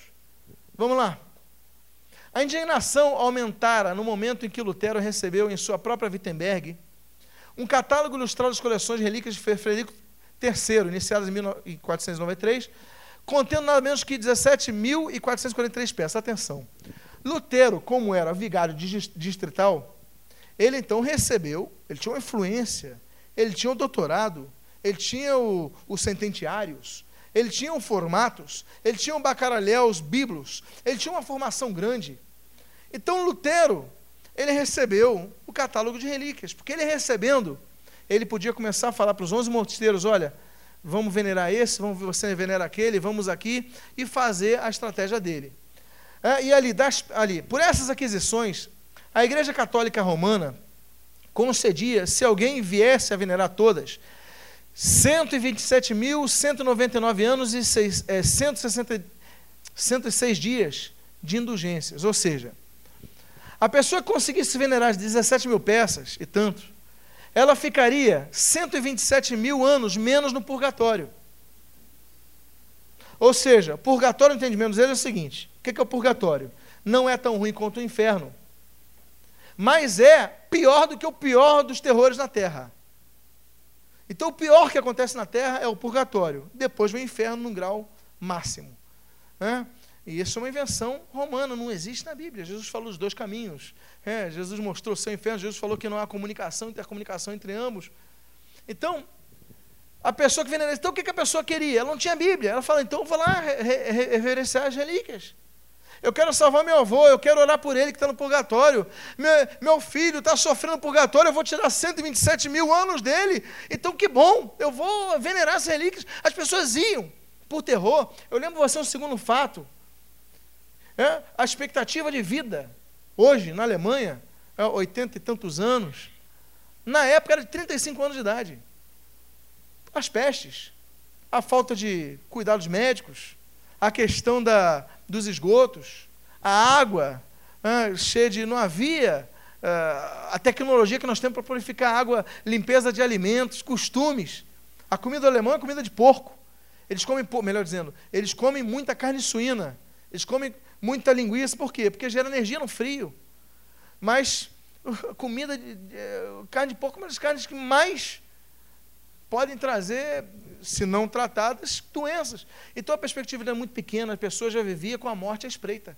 O cara com 30 anos de idade fala: Bom, estou aqui, né, eu tenho que pegar e venerar essas relíquias. Não me custa nada, custa pouco, mas vale a pena. Então, das peças que estariam disponíveis em Wittenberg, e atenção, outro detalhe. Essas peças, o catálogo, o príncipe Frederico ia juntar todas elas na igreja do palácio, a catedral do palácio, as Loskirche. Ele ia juntar todas elas ali. Então, no dia 1 de novembro de 1517, E está uma multidão, mas enorme em Wittenberg, de tudo que é cidade. E está assim, ó. Porque todo mundo queria pegar o máximo de relíquias juntadas num lugar só. Ele pegou a coleção de tudo que é lugar. Se você vivesse na época, provavelmente você ia comprar o seu lugar na fila. Muita gente. Lutero já não aguentava mais. Olha das peças do catálogo que estariam disponíveis para a pessoa venerar na Catedral de Wittenberg, observe algumas. Um dente de São Jerônimo, seis ossos de São Bernardo, quatro pedaços do corpo de São João Crisóstomo, quatro fios de cabelo da Virgem Maria, um retalho das fraldas de Cristo, um dente de Santa Beatriz, um pedaço da arca de Noé, um osso da perna de Santa Juliana, os pelos da barba do gigante São Cristóvão, um fio da barba, um prego da cruz e um espinho da coroa colocado na cabeça de Jesus na Sexta-feira Santa. Um pouco de ferrugem do forno em que foram lançados três jovens na Babilônia. Agora, você fala, isso é um absurdo. Isso não existe hoje. Não existe hoje. Essa igreja em Aachen, à esquerda, ah, está um pedaço da fralda de Cristo. Eu estive nessa igreja em Aachen, onde está lá o Carlos Magno. Na Catedral de Colônia, entrei nela para ver com meus olhos. E está ali a relíquia dos restos dos três reis magos. A Bíblia nem fala que são três, nem fala que são reis. Fala dos magos que vieram do Oriente. Isso é a tradição de Helena, mãe de Constantino, que falou que eram três, deu o nome Gaspar. Ela inventou isso daí. A Bíblia não diz. Mas estão lá na Catedral de Colônia. Vá à Colônia você vai ver. Vá a Aachen. Aachen é a cidade da Alemanha, que é a fronteira com Bélgica e Holanda. Entra e vai ver um retalho da fralda de Cristo ali. Vá em Turim, estive lá em Turim, e não pude ver porque estava reformando, estava fechada a exposição pública, o sudário de Turim. Essas relíquias estão pelo mundo, meus irmãos. Hoje. E eu pergunto: o que, que o clero faz quando a pessoa vai lá venerar? Eles estão na Bíblia. É o que eu falo, nós temos que respeitar muito o adepto do romanismo, muito a pessoa. Mas com o clero nós temos que debater ideias. Porque não é possível estar enganando o povo. Deles a Bíblia. Ensine-lhes a Bíblia. Vamos lá. As indulgências. A gota d'água para Lutero foram as indulgências. O comércio de indulgência. Mas o que é indulgência? Então vamos lá. É uma teoria do catolicismo romano relacionada a um sacramento. Ou seja, aquilo que transmite graça. Né? E o sacramento da penitência. De acordo com a teologia do catolicismo romano, para que alguém receba a graça da absolvição de pecados, dos pecados, ele precisava satisfazer três práticas. Primeira, contritio cordis, que é a contrição. Segunda prática, contritio oris, que é a confissão. Terceira prática, satisfacto, que é a satisfação. Essa satisfação era e é imposta pelo sacerdote sob forma de determinar esmolas, Jesus e reza. Então, o mais conhecido hoje é o é satisfacto. Padre, eu pequei, o que eu faço? Então você não faz mais isso. Você faz isso, pede perdão, dá esmola para o pobre, ajuda o orfanato e tal. E reza tantos Pai Nossos, tantos. Isso daí é o quê? É uma penitência. Isso, na verdade, é o quê? A propiciação de uma indulgência, uma gentileza, se você conhecer o italiano. Hã? Então, uma gentileza. Você faz e a gente gentilmente oferece perdão dos pecados se você fizer isso obras. O oferecimento do perdão dos pecados pelas indulgências foram ganhando formas variadas, como, primeiro, uso regular de um objeto de piedade, devidamente benzido pelo Papa Romano ou por um bispo. Crucifixo, medalha benta, então a pessoa, olha, você usa esse crucifixo, então você vai ter, você usa, olha, vou espirrar água benta em você e, e por aí vai. Segundo, certas rezas foram sendo aprovadas como forma de oferecer indulgência. Algumas delas, reza do Santo Rosário, reza do Santo Anjo, oração ao anjo da guarda, o Ângelus Regina Celi, Alma de Cristo, o Creio, o Credo, Magnificar, Lembrai-vos, Miserere, Salve Rainha, Sinal da Cruz, Veni Creator, ladainhas autorizadas pela, Serra Romana. Pela Romana. Então, essas rezas, elas foram sendo oferecidas, e a pessoa, quando reza, então você reza três Pai você reza o Ângelus, e você, às seis horas da tarde. Isso a pessoa faz, crendo que nesse momento vai receber uma graça especial. O que, que é isso? Indulgência. É uma gentileza. Vamos lá. Gradualmente, tais satisfações foram sendo comutadas por dinheiro. Então a indulgência não começou como dinheiro. Isso daí foi uma criação posterior. A princípio eram, eram limitadas aos chamados pecados temporais, mas depois foram estendidos todos os pecados. E surgiu aí um motivo que desencadearia a reforma protestante através da controvérsia das indulgências. Tipos de indulgências. Primeiro, a indulgência plenária é que oferecer perdão de pecados para todos os castigos, na terra e no chamado purgatório. Se você comprasse uma indulgência plenária aqui, era muito cara, então qualquer pecado te era perdoado. Não só na terra, como no purgatório. Vamos lá. Se você não tivesse tanto dinheiro para comprar uma indulgência plenária, você podia comprar uma indulgência parcial, que oferecia perdão para parte da punição. Ok? Vamos lá. Terceiro tipo de indulgência era a indulgência temporal ela era válida para um período de tempo. Olha, você está perdoado pelos pecados que você cometeu de três anos para aqui, ou de dois meses para aqui. Então, o teu dinheiro só paga isso. Isso revolta ou não revolta uma pessoa? Revolta. Porque a questão de revoltar Lutero, Lutero foi quem deu uma grita. Mas revoltava muita gente. Tanto é que quando a reforma explode, grande parte do clero acompanha Lutero. Então, é absurdo, porque isso daí não é só questão da Bíblia, mas é a questão da própria razão. Temporal, então, é válida por determinado tempo e perpétua é sem prazo de validade. Essa perpétua era mais cara, porque você podia comprar por pecados que nem você fosse cometer. Então você queria matar alguém, dando um exemplo assim, terrível, né?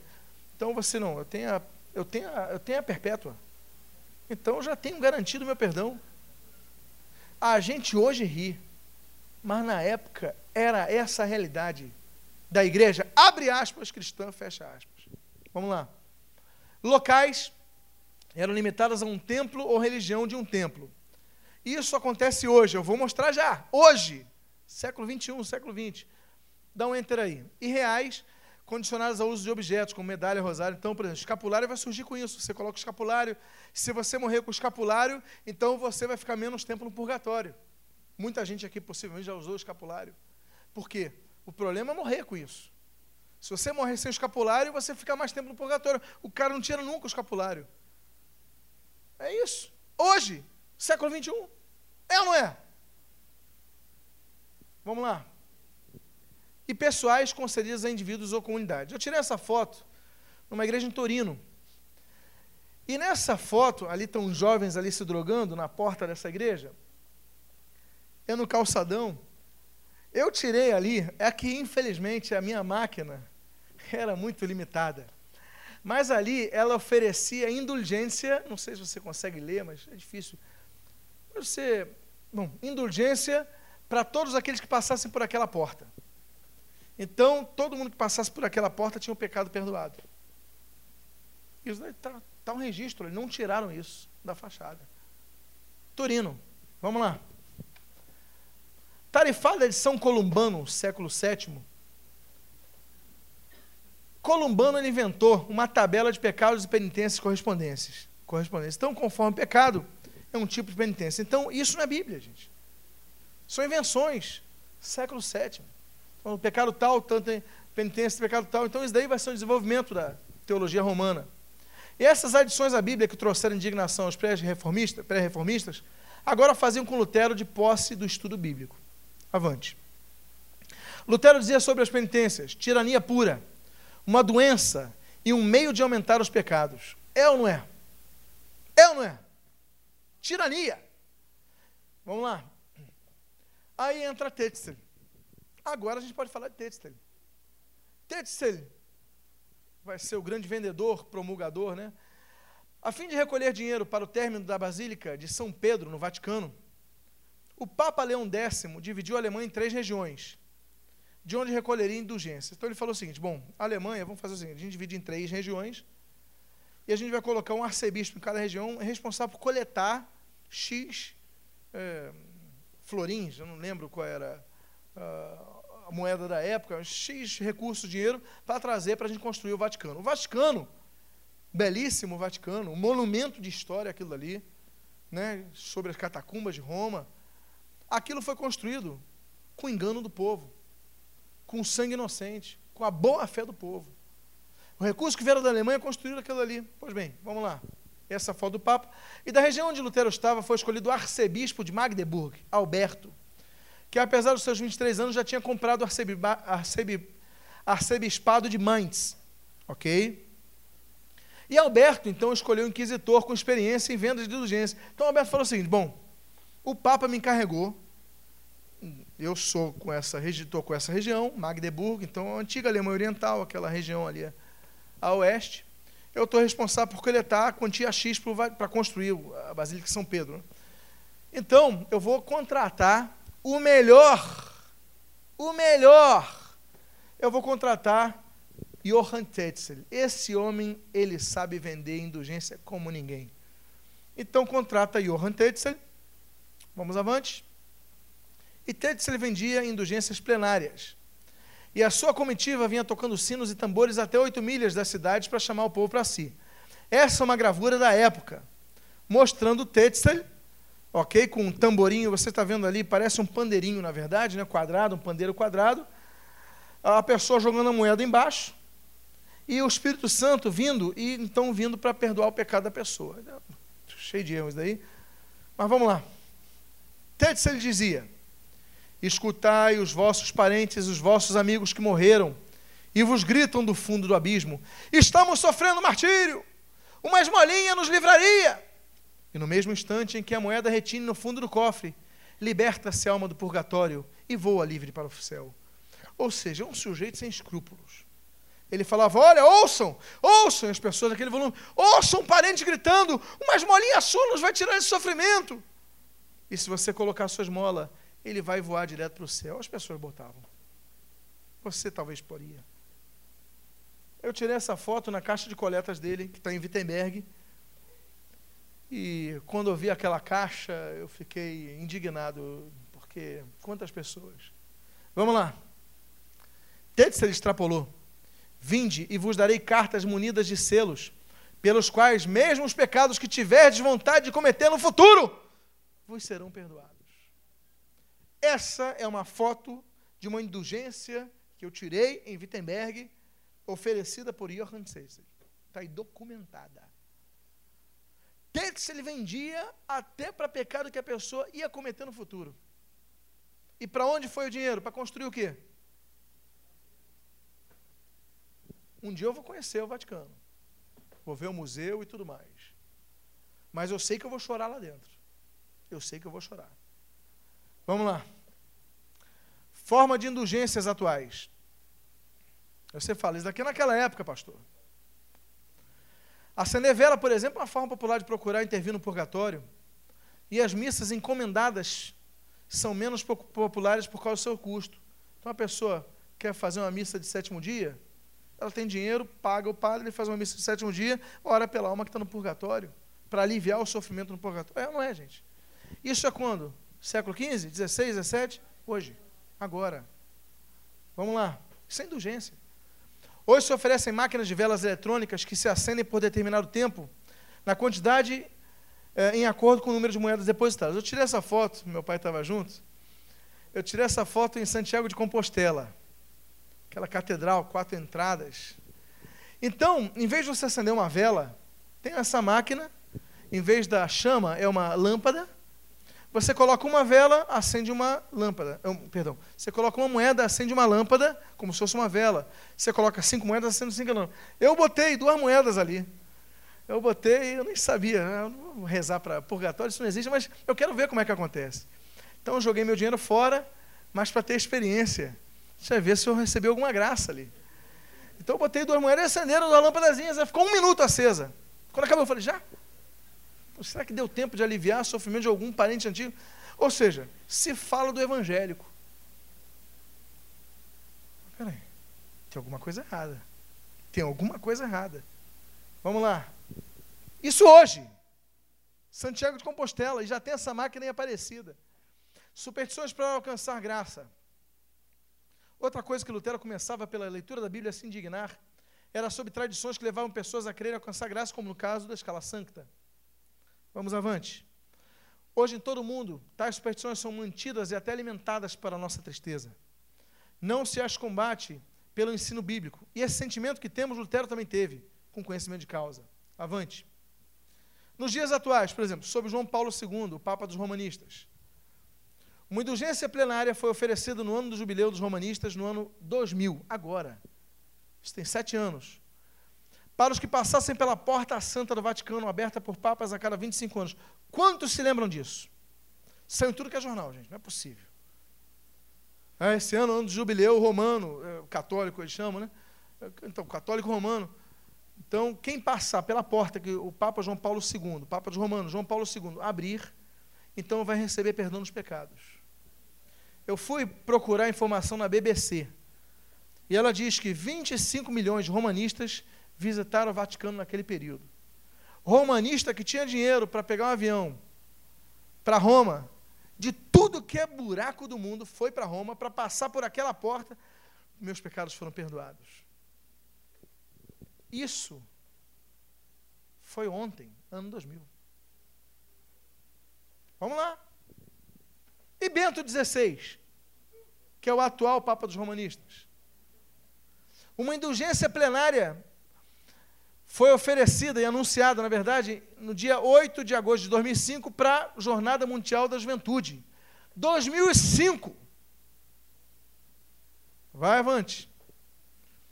O Papa Bento XVI concedeu a absolvição de todos os pecados aos participantes daquele encontro realizado em Colônia entre o dia 16 e 21 de agosto de 2005 desde que se confessasse e rezasse segundo a intenção do sumo pontífice. 2005. Ele não falou, ah, esse homem instruído, não falou, olha, orem, dobrem seus joelhos nas suas casas, peçam perdão a Deus, que em nome de Jesus ele vai perdoar os seus pecados. Ele não falou isso não. Ele falou, quem vier ao encontro da juventude em Colônia, Alemanha, agora em agosto, eu vou perdoar o pecado de todos que vierem aqui. Claro que foi um sucesso de presença. Quase fui. Vamos lá. Eu contatei um, nossos irmãos lá da, da Alemanha, falei até com o pastor lá, pastor Sérgio, aproveita, está pertinho aí, vai lá, rapaz, vai ter o perdão concedido. Também ofereceu indulgência parcial aos que não puderam estar presentes em colônia. Com isso, foram-lhe absolvidos não a totalidade, mas uma parte dos pecados. 2005. Você fala, pastor Martinho Lutero, Semblano, o senhor é radical contra catolicismo romano. Eu pergunto a você: há como não ser se você ama a palavra de Deus? Hoje. Vamos avante. Ah, sim. Olha hoje. Na imagem da esquerda, ritual das mãos na boca, tinha uma fila enorme dentro da Catedral de Santiago de Compostela. Eu tirei uma foto, é que você não, não dá para ver é, de longe. Está vendo essa coluna que a senhora está colocando a mão direita? Nessa coluna existe uma escultura com dois buracos que são como olhos e tem uma boca, ok? Uma fila enorme, dá pra, não dá para ver o fundo, mas perceba que é uma enormidade essa fila. Eu ia entrar na fila, mas eu falei, não vou fazer isso daí, porque é a maior falta de higiene que eu já vi na história da, da humanidade, da minha vida, ou nunca, jamais na história eu vi algo parecido. Com tanta falta de higiene. Todo mundo que estava ali colocava dentro da Catedral de Santiago de Compostela as duas mãos nos, nos olhos que tem nessa coluna, a mão na boca e beijavam o nariz. Aí vinha outro, com doença na boca, com qualquer coisa, vinha, dedos, mãos, beijo e vai embora. Por que, eles estão fazendo isso aí? Me dá uma explicação. Não digo nem bíblica, porque não existe. Mas me dá uma explicação racional para isso aí. Agora, o padre que está lá, por isso que eu fico intrigado com o clero. Ele podia ser ao menos uma pessoa preocupada com a higiene das pessoas. Falar, olha, não beija não. Só coloca os dedos e olhe lá, vai com luva. Mas não, as pessoas obedientes estão vendo e estão rindo, e Deus abençoe. É uma falta de higiene que eu nunca vi igual, meus irmãos. For Santiago, veja isso naquela catedral. Hoje, hoje, está ali eu ali. Isso é o quê? A pessoa faz daí para quê? Para receber uma graça. Aquilo ali, à direita, tirei essa foto na, na ponte do Rei Carlos, em Praga, capital da República Tcheca. Você não consegue ver o desenho, mas embaixo é o desenho de um cachorro. Você consegue reparar que esse bronze, ele está todo preto, não está? Embaixo. Mas onde eu estou colocando o dedo está dourado. Você consegue reparar isso? Pois bem, há uma fila de pessoas que ficam nessa ponte e elas fazem assim. Então, aqui é o bronze, um monte de imagens ali, um desenho, mas tem desenho de cachorro. As pessoas, elas passam a mão e vão embora para obter uma graça. Por isso que está dourado ali. Porque está lustrado. O que, que o clero faz para isso? Eu botei minha mão ali para ver se consegui alguma coisa. Para que isso? Cadê a Bíblia nisso daí? Superstições. É o que eu falo, monopólio de superstições. Cadê o solo da escritura? Vamos avante. 1517. Chegamos ao ano da reforma. Estava chegando o dia de Todos os Santos, dia 1 de novembro, ou seja, um dia antes do dia de finados. No mundo inteiro é dia 2 de novembro. Por que, que o dia de finados é dia 2 de novembro? Porque no dia 1 de novembro é o dia de Todos os Santos. Então eles fazem culto, orações e memória aos santos. Mas tem um parente que não é santo. Pelo catolicismo romano, nem todos são santos. É, ou seja, estão todos em desobediência à própria palavra que ordena ser de santos. Mas não, então, poxa, meu parente, meu amigo, minha, um ente querido faleceu, mas ele não é um santo, segundo o catolicismo. Então o que eles fizeram? Depois do dia de Todos os Santos, vem o dia dos finados. Ok? Que é o dia 2. Então Lutero sabe que no dia 1, que é o dia de Todos os Santos, vão estar todas as imagens ali. E ele vai fazer o seguinte: vamos avante. Aquele é o palácio. A oportunidade de fazer um debate com aquelas pessoas que, por não terem acesso à Bíblia, mesmo com bom coração, caminhavam sobre superstições, era aquela. A convocação para debate na universidade, na convocação era pregoados na porta principal, os temas. Então Lutero faria assim e começava a preparar as 95 teses, que eram argumentos contrários contra as indulgências. E ao meio-dia. Ok, se Lutero fixasse suas teses que explicavam pela Bíblia o erro das indulgências no dia da festa, ninguém daria ouvidos. Se Lutero colocasse a indulgência no dia primeiro, que era quando todo mundo ia estar lá, ninguém ia ver, ninguém ia ler, porque o pessoal ia direto nas indulgências, nas relíquias. Então Lutero escreve um dia antes, por quê? Porque todo mundo estava na porta, não tinha o que fazer. Então vamos ler isso daqui. Lutero agiu com marketing, com inteligência. Falou, no dia não, ninguém vai ler. Então vou botar um dia antes. Chega meio-dia, ele coloca as 95 teses ali e começa a mudar a história da humanidade. O pessoal não tem nada que fazer. Vê essa tese, vê essa tese, vê essa aqui. Olha que argumento. Começa a disseminar a ideia da reforma. Ser extremamente inteligente a estratégia dele. E aí está o portão da reforma protestante, Wittenberg, o brado contra os abusos estava lançado. Vamos avante. Esse é o portão de Wittenberg. Lutero revoltado, levantou sua voz de maneira mais incisiva. O concurso da obra para satisfazer a justiça não está prescrita em parte alguma. A indulgência não é de preceito meu, nem de, perdão, não é, não é de preceito nem de conselho divino, não é mandamento que produz a salvação. Avante. Muito mais essa carta está em Estocolmo, no Arquivo Imperial de Estocolmo. Muito mais recomendáveis que a indulgência são as obras de caridade para o próximo.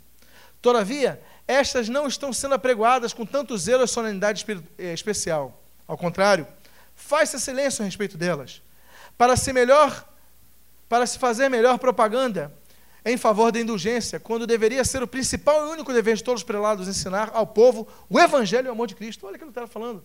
É obrigação ensinar a Bíblia. Eis que não há notícia em lugar algum de que Cristo tenha pregado indulgência. Ele ordenou, isto sim, que fosse anunciado o evangelho. Por isso nós somos chamados evangélicos a partir dessa carta.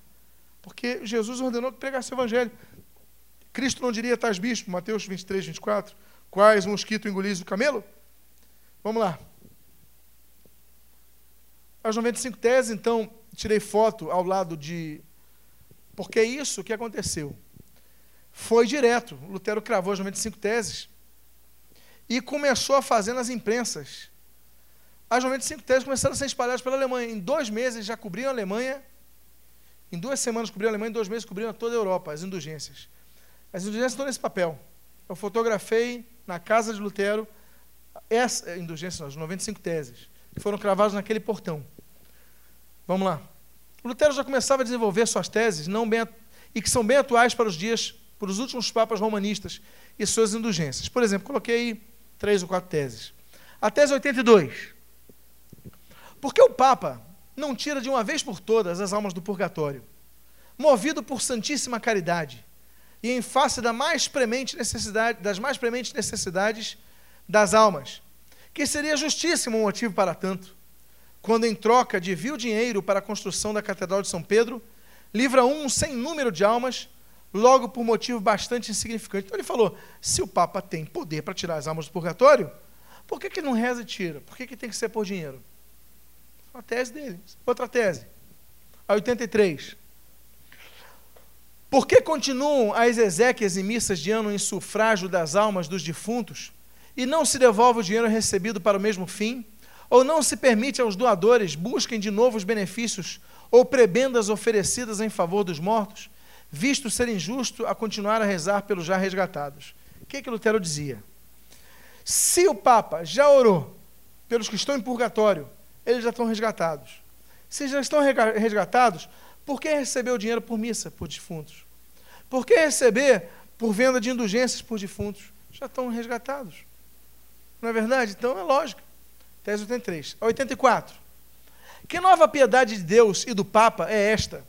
Que permite a um ímpio e inimigo resgatar uma alma piedosa e agradável a Deus por amor ao dinheiro, e não resgatar esta mesma alma piedosa e querida de sua grande necessidade por livre amor e sem paga seja, o próprio ímpio, se tem dinheiro, ele pode resgatar. Agora, o sujeito tem coração bom, o cara justo, ele pode resgatar por um gesto de amor porque ele não tem dinheiro. O catolicismo romano permanece hoje afastando as pessoas do conhecimento da Bíblia, através da manutenção de suposições e adendos extra-bíblicos, mantendo viva, vidas na religião e no engano. Vamos lá. Primeiro, eu já estou na conclusão, ok? Concílio Toulouse, Tolosa, né? 1229. Se proíbe a, Bíblia, a leitura da Bíblia aos leigos, coloca aí, por favor. Então, eu peguei esse texto da Como Nossa Igreja Lê a Bíblia, que é feita pela Pontifícia Comissão Bíblica de 1993, página 53. Ou seja, Brasil. CNBB. Nenhuma leitura é totalmente individual. Quem lê a Bíblia faz isso aonde? Dentro da fé da igreja, naturalmente. Para eles, a igreja é a católica romana. Ou seja, só se lê a Bíblia se for dentro da Igreja Católica. Vamos lá. Concílio de Trento. Conferida a tradição, autoridade igual da Bíblia. A tradição é o conjunto de doutrinas reveladas referentes à fé e à moral, não consignadas nas Escrituras Sagradas, mas oralmente transmitidas por Deus à Igreja. Seção 4, de 8 de abril de 1546. Absurdo, né? Vamos lá. Os teólogos romanistas chegam ao cúmulo de dividir essa tradição em dois tipos. Primeiro inventa a tradição, depois a dividem. A tradição inesiva, segundo eles, é a tradição que tem pontos concordantes com a Bíblia. Ok? Então, poxa, tem pontos aqui que concordam com o que a Bíblia diz, tradição inesiva.